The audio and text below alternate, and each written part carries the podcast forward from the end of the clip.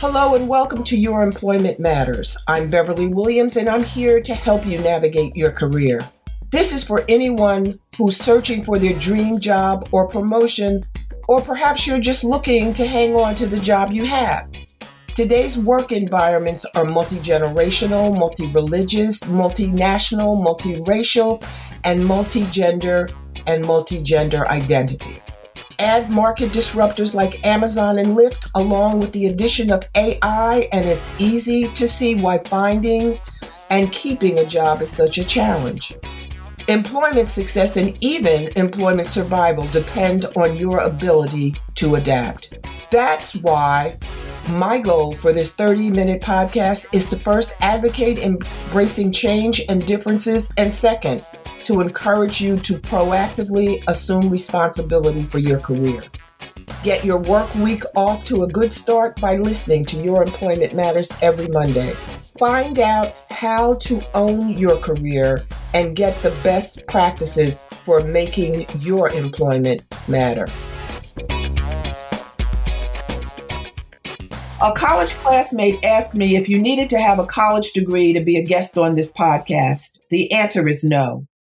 This podcast and my current book, Get the Job Done, are designed to empower people to become more successful job candidates or employees. College isn't for everyone. It was definitely for me. Whether you go to college or not, acquiring skills and training are critical. For example, even prior to the onslaught of the pandemic, healthcare was a thriving industry. Doctors, nurses, x-ray technicians, physical therapists, assistants, and nurses aides are aides are just a few of the possible healthcare careers. When we've transitioned through the pandemic that is COVID-19, our current healthcare heroes may need time off to recover mentally and emotionally, or they may choose to pursue another career. The aging baby boomer population will also need ongoing medical care and related support. When considering a career path to follow, don't overlook vocational careers, which include the building trades such as carpenters, plumbers, and electricians, also auto body and repair work, and personal appearance workers like barbers, hairdressers, makeup artists, and manicurists.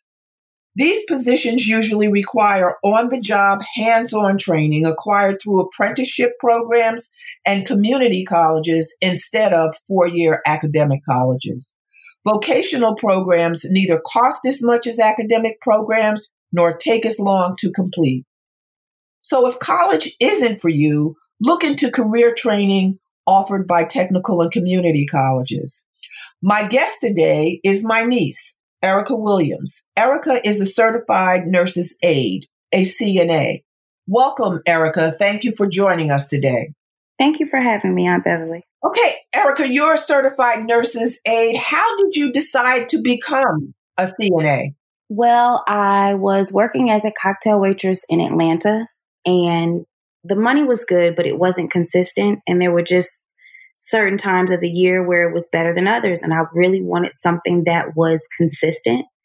I wanted to know that I could go to work for a certain period of time and get paid every week for the time that I worked. But I also did not want to have to go back to school for a long period of time to get this type of job. So I found certified nursing assisting. The course itself was maybe a six to eight week course, so it wasn't long. I was able to go to school during the week and I worked on the weekend. So it fit with my schedule. And in less than six months, I had my certification and I was able to go to work. And that's what I was looking for at the time. So, what was your motivation? And not only your motivation, but what about your educational background and training? What motivated you to become a nurse's aide as opposed to maybe a physical therapist assistant? Why a nurse's aide?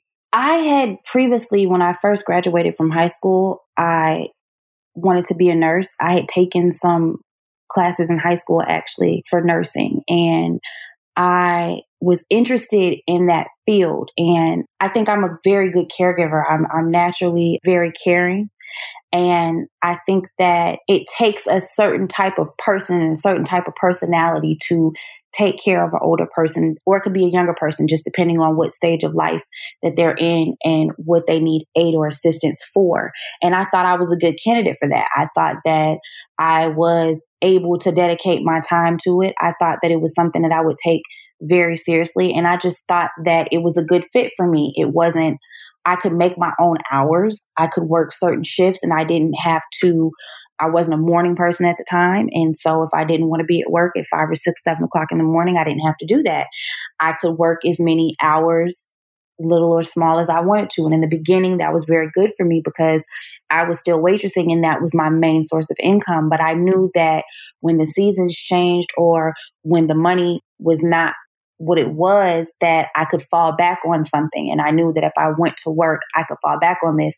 And I thought it was something I would be very good at my parents are significantly older than my friends' parents, if you will. My parents did not have me until they were in their 30s. So they're older, and I wanted to know when they get older how I could take care of them and what I would need to do, what it looked like if I wanted to get a home health aide to take care of them what I needed to look for in that person. So that was my motivation for choosing to be a CNA as opposed to any other profession at the time. What about additional training to become a certified nurse's aide? Did you acquire additional training beyond that?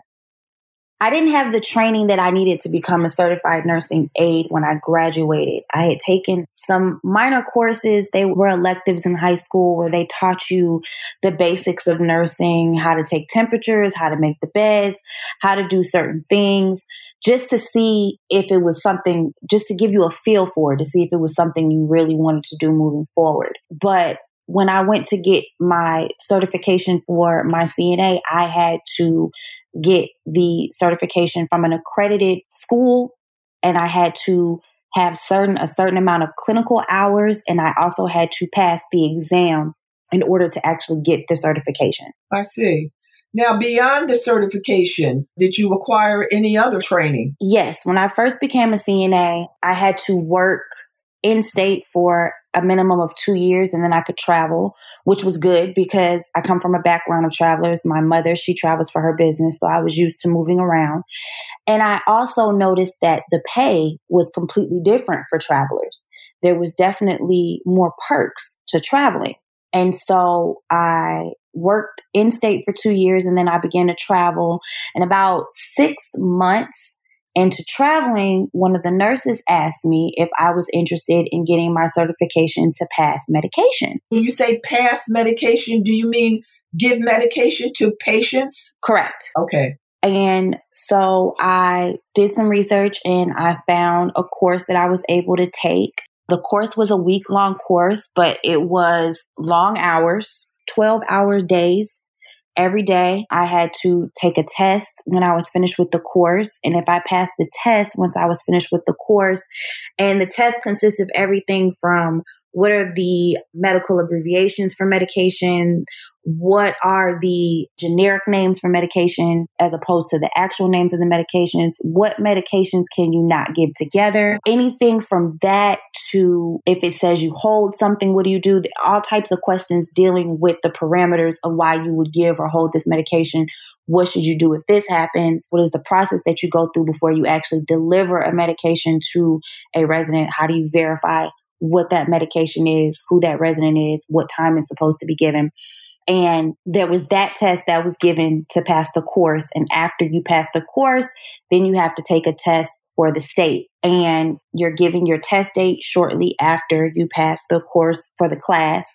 And you take your test, and maybe a week or two later, you get added on to that state's board, and you can now pass medication in long term care facilities or assisted living you're now able to pass medication. And if you go online, you can get reciprocity for your CNA in other states. In order to be able to pass medication in other states, you have to go to those states and test out for their requirements. And then you're able to move around because you can have your license in multiple states. And then you're able to travel around as a CNA and a CMA. And that's what I do now.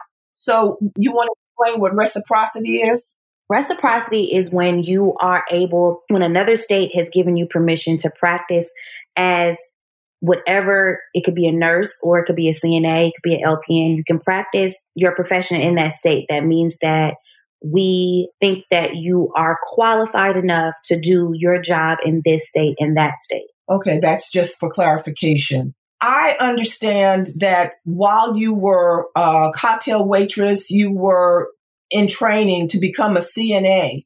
So you had what I call multiple income streams, more than one income stream. Correct. Is that something that you continue to do? You know, I see the benefit in that. I think that we miss an opportunity, especially when people are younger and they have the energy and the time, especially if they don't have a family, to work multiple jobs, to make ends meet or to make more money than they actually need at the time, but money that they can use for vacation or to put away to buy a home, to save toward buying a home, or just to have a rainy day fund. When you look at today in this pandemic, people are not in a better position than many people are not in a better position than they were almost 10 years ago during the Great Recession, as they refer people lost their jobs and they weren't able to take care of their family. And it was devastating for so many individuals. And now, because of this global epidemic, we find ourselves in similar positions through no fault of our own. And it's very distressing. Having more than one income, especially in an industry like a healthcare industry, can help you get over the hump. As you say, if you can grind it out. You want to continue on that? Especially when you're younger. And I'm pretty sure if I became a CNA five, ten years ago, I'd have so much more energy and I would be able to work so many more hours. I would physically feel up to doing more things so that I can save more income or do whatever it is I do with the disposable income or indisposable income. I think that to me, I have always, since I started working as a teenager, I have always had more than one source of income or more than one job.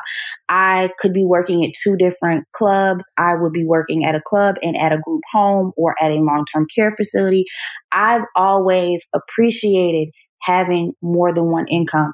And the way things are now, if you don't have a certain level of education, and by certain level, I mean higher level of education, one income is really not going to take care of you yourself, let alone you and a child, or if you are head of household to take care of your partner and a child.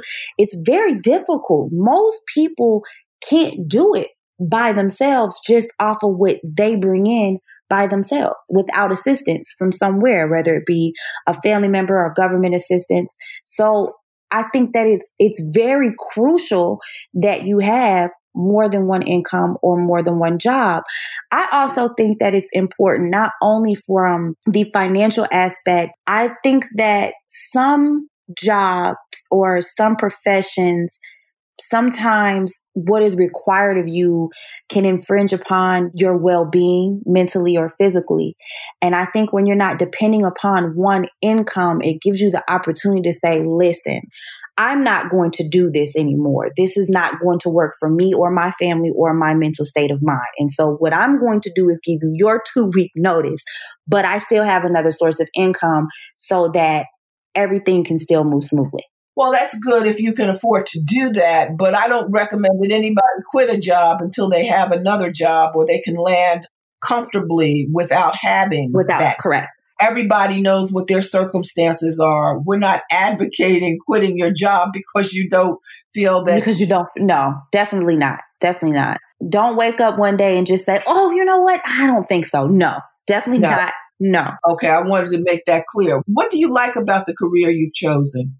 I love the fact that I am able to travel. I love the fact that I'm able to meet new people. I've really gotten some relationships or met people that I have formed strong relationships with in this profession, and it's been very beneficial as well. I like the fact that I can meet people from all walks of life, from all different backgrounds, culturally, race. I like that. I like the fact that I'm able, because I go from different places. I'm able to learn new tricks of my trade. I feel like every time I get a new assignment, I learn something new all the time. I learn another way of doing something, a better way of doing something. And it just betters me and makes me better at my job. And I really like that and I really appreciate it. Hmm, that's great. So now, Erica, you grew up in Georgia, but now you're living in South Dakota. Mm-hmm. Was it difficult for you to make that transition from Georgia to South Dakota? And did your family encourage you to do it? It wasn't difficult to me because I was single. I didn't have any children. So it wasn't difficult for me to up and say, hey, moving on. My family was very supportive because they saw it as an opportunity for me to, to do better for myself. They encouraged me and they were extremely supportive. The only thing that was difficult for me personally was the weather. Going from Georgia to South Dakota. To South Dakota. And it was also somewhat of a culture shock because things are just completely different. They're two completely different sides of the United States. And the way they do things in South Dakota is just not the way you do things in Georgia. And I was exposed to things that I wouldn't have been exposed to in in Georgia, but they were good experiences. It's it, it has not been bad. I'm still here. I like it here, but that the biggest thing for me would probably have been the weather. I'm sure. So now, Erica, you're pursuing other interests. What are they? Yes, I am. I am currently working on getting my YouTube channel off and going. It is up, but I'm working on getting some more followers and just putting more time into it to make it what I want it to be. I am also looking into starting a podcast and I am also looking into starting a wig line. I'm able, with the way my schedule is set up, I'm able to focus on making my dreams come true and I'm able to take care of myself at the same time. And that's probably the number one thing that I really do love and appreciate about my job is that I am able to work and take care of myself and I am able to pursue other things as well. So now your makeup, do we call that your passion or do you plan to turn that into another income stream? It's both. It is a passion that I plan to turn into another stream of income for sure. It is definitely something that I'm very passionate about. It's something that I really love doing. When I started my channel, I wanted originally when thinking about starting the channel, I knew that I was able to do the makeup, but I wanted it to be different in some shape, way, or form than other channels because the business is definitely saturated. But I wanted to have something that would set me apart. So a part of my YouTube video is a motivational portion. I, the name of the channel itself is Mirror Messages. And at some point in the video, I, whether it be I talk about my journey and how I got to the mirror message, or I relay a message that's basically to the man in the mirror that motivates you to keep going or lets you know that you're human and that everything is going to be okay. I think that one of the most beneficial things that we have in life that we all have is our stories. And I feel that a lot of people, you never know who you can reach and who you can help with your story. And I think that that's important. And, and I feel like that's what sets my, my channel apart from other channels. Yes, there's makeup. And if you are a lover of makeup, then you will like it. I think it's entertaining and I think the makeup looks are great. But also you are human and you never know how you can influence or help someone by telling them what's going on in your mind. Well, that's interesting. I know you're good at makeup. Now, what about the wigs? I didn't know about the wigs. I originally started playing in wigs, I want to say back in maybe 2008, 2009. I was making them by hand and I've recently graduated to making them on the sewing machine. I want to find a good distributor of hair so that I can have a good product and I want to perfect my craft. The same way I picked up a makeup brush and I didn't start my channel for maybe seven years after I started doing makeup with myself, just learning how to do it on myself. I want to perfect my craft before I send it out into the world. But it is also something I'm very passionate about beauty in general. I'm very passionate. I'm learning how to do my own nails given the circumstances, which I've gotten pretty good at. I like making wigs. When one of my girlfriends saw mine, she asked me if I could make her one, and that just made me feel like, oh my goodness, really? You would buy this? Okay but I still want to perfect upon my craft. But I'm very much so into all of that. And I'm very much so into doing it yourself, teaching you how to do it for yourself. You can use it as a way to save money or make money. Well, sounds like you're an entrepreneur. Yes. Good. my mother was an entrepreneur, so it definitely just handed down from one generation to the next generation. It, I definitely got it from her. I understand that. Now, Erica, before we end this discussion, what advice would you give anyone listening about choosing a career? When it comes to choosing a career, don't do it if you don't want to do it. Because if you don't want to do it, you're not going to do it. You're not going to be into it. You're not going to dedicate the time that you need to dedicate to it. It's just something for you to, and it, at some point, you'll even dread the fact that you have to do it. When it comes to your career, if it is not something that you want to do, I wouldn't suggest you do it because you're not doing anything but wasting your time and your employer's time. You're not going to do the job that you should be doing or that you would be doing if it was something that you really wanted to do. Well, you know, sometimes people don't have a choice. Depending on personal circumstances, you people may take a person takes a job because the job was offered and they didn't have one. They may hate getting up, going to work every day, but they have obligations. Even if they don't have a family, they have to take care of themselves. You know, when you're when you're an adult, you have adult responsibilities. I agree with that. I think that's the reason why I put emphasis on the career because to get a job, I feel like you do what you have to do until you can do what you want to do. So if you need a job, by all means, get a job and do what it is that you need to do to take care of yourself and your family and what have you. But when it comes to what you plan to do for a long period of time with your life, I wouldn't suggest that you do something that is just really not of you. No, I understand that. Do you miss Georgia? I miss the weather. But no, I don't miss Georgia. And I especially don't miss being in South Dakota right now and looking at Georgia right now. No, I am not missing that right now. Now, how has the pandemic affected you, Erica? Or has it? It hasn't. I was just talking to my mother about this the other day. It really has not affected me. And I think that's really unfair because I can sympathize and, and, empathize with what people have going on, but I'm not in the house. I can go to work. I'm an essential worker. So I'm able to get out of the house and go to work. I'm able to get fresh air. I think that it's even difficult on the residents that I take care of because they can't come out of their room. They can't come out of their living spaces for the most part as a safety precaution for all the other residents. You're working at a nursing home? Yes, I'm working at an assisted living facility now. Okay, so now the I think the Smithfield plant was shut down in I was in Sioux Falls. And you were in Sioux Falls before.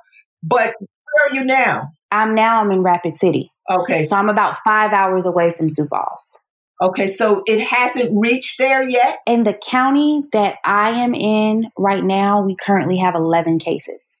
Whereas Minnehaha County, which is where Sioux Falls is, I think they're up to like 2,400 cases now. Wow. And I don't know if it will because it definitely can come here. But as of right now, I just have not. I wear a mask and gloves when I go to the store. That has changed. You don't wear that at work? We do wear them at work, but we definitely wear a mask and glove at work, but we don't have any cases. So we have what we need in case we get a case. But I'm certain that when I go to work in Rapid City and when a nurse goes to work in Sioux Falls and she knows that a resident is definitely positive for uh, COVID 19, I'm sure it's different. I've been fortunate enough to not have to experience that as well. And because I am in healthcare, most people are getting paid more than what they were getting paid before because they're essential and, and we're needed regardless of if there is a case or there's not, we need you to come to work. We need to rely on you. We need you to be reliable. We need you to come to work and we need you to be responsible and take care of yourself while you are not here so that you can come here. Well, that's a difference. I knew it was five hours difference between Sioux Falls and where you are now. I didn't realize that there were that few uh, Mhm. virus cases. Hmm I want you to be safe. Is there anything else you'd like to say to our listeners before we end? Other than make sure you go get a copy of Get the Job Done by Beverly Williams. What's the name of your YouTube channel again? The name of my YouTube channel is Mirror Messages, and you can also find it if you search my name, Erica McKenzie, M C K E N Z I E. And I look forward to seeing you. Erica, thank you so much. I hope to see you soon. I don't know when. I won't be in South Dakota. I never I never understood what you were doing out there, but you know, you do you. But dear, thank you so much for doing this. I know this is um, information that many people can use. Thank you. And hopefully you won't be you won't have any more COVID-19 cases than you have now. Be safe, dear. I love you. Thank you. I love you too. Thank you for thinking of me. Thank you for having me. Really. Thanks for listening to Your Employment Matters with Beverly Williams. If you found this podcast helpful, please subscribe and leave a review. I truly appreciate your support, and that helps other listeners find the podcast. If you have a comment, question, or suggestion, you can reach me at bawilliams at youremploymentmatters.com. My book, Get the Job Done, is available on amazon.com and barnesandnoble.com. Please join me again next week. Until then, remember to embrace change and differences.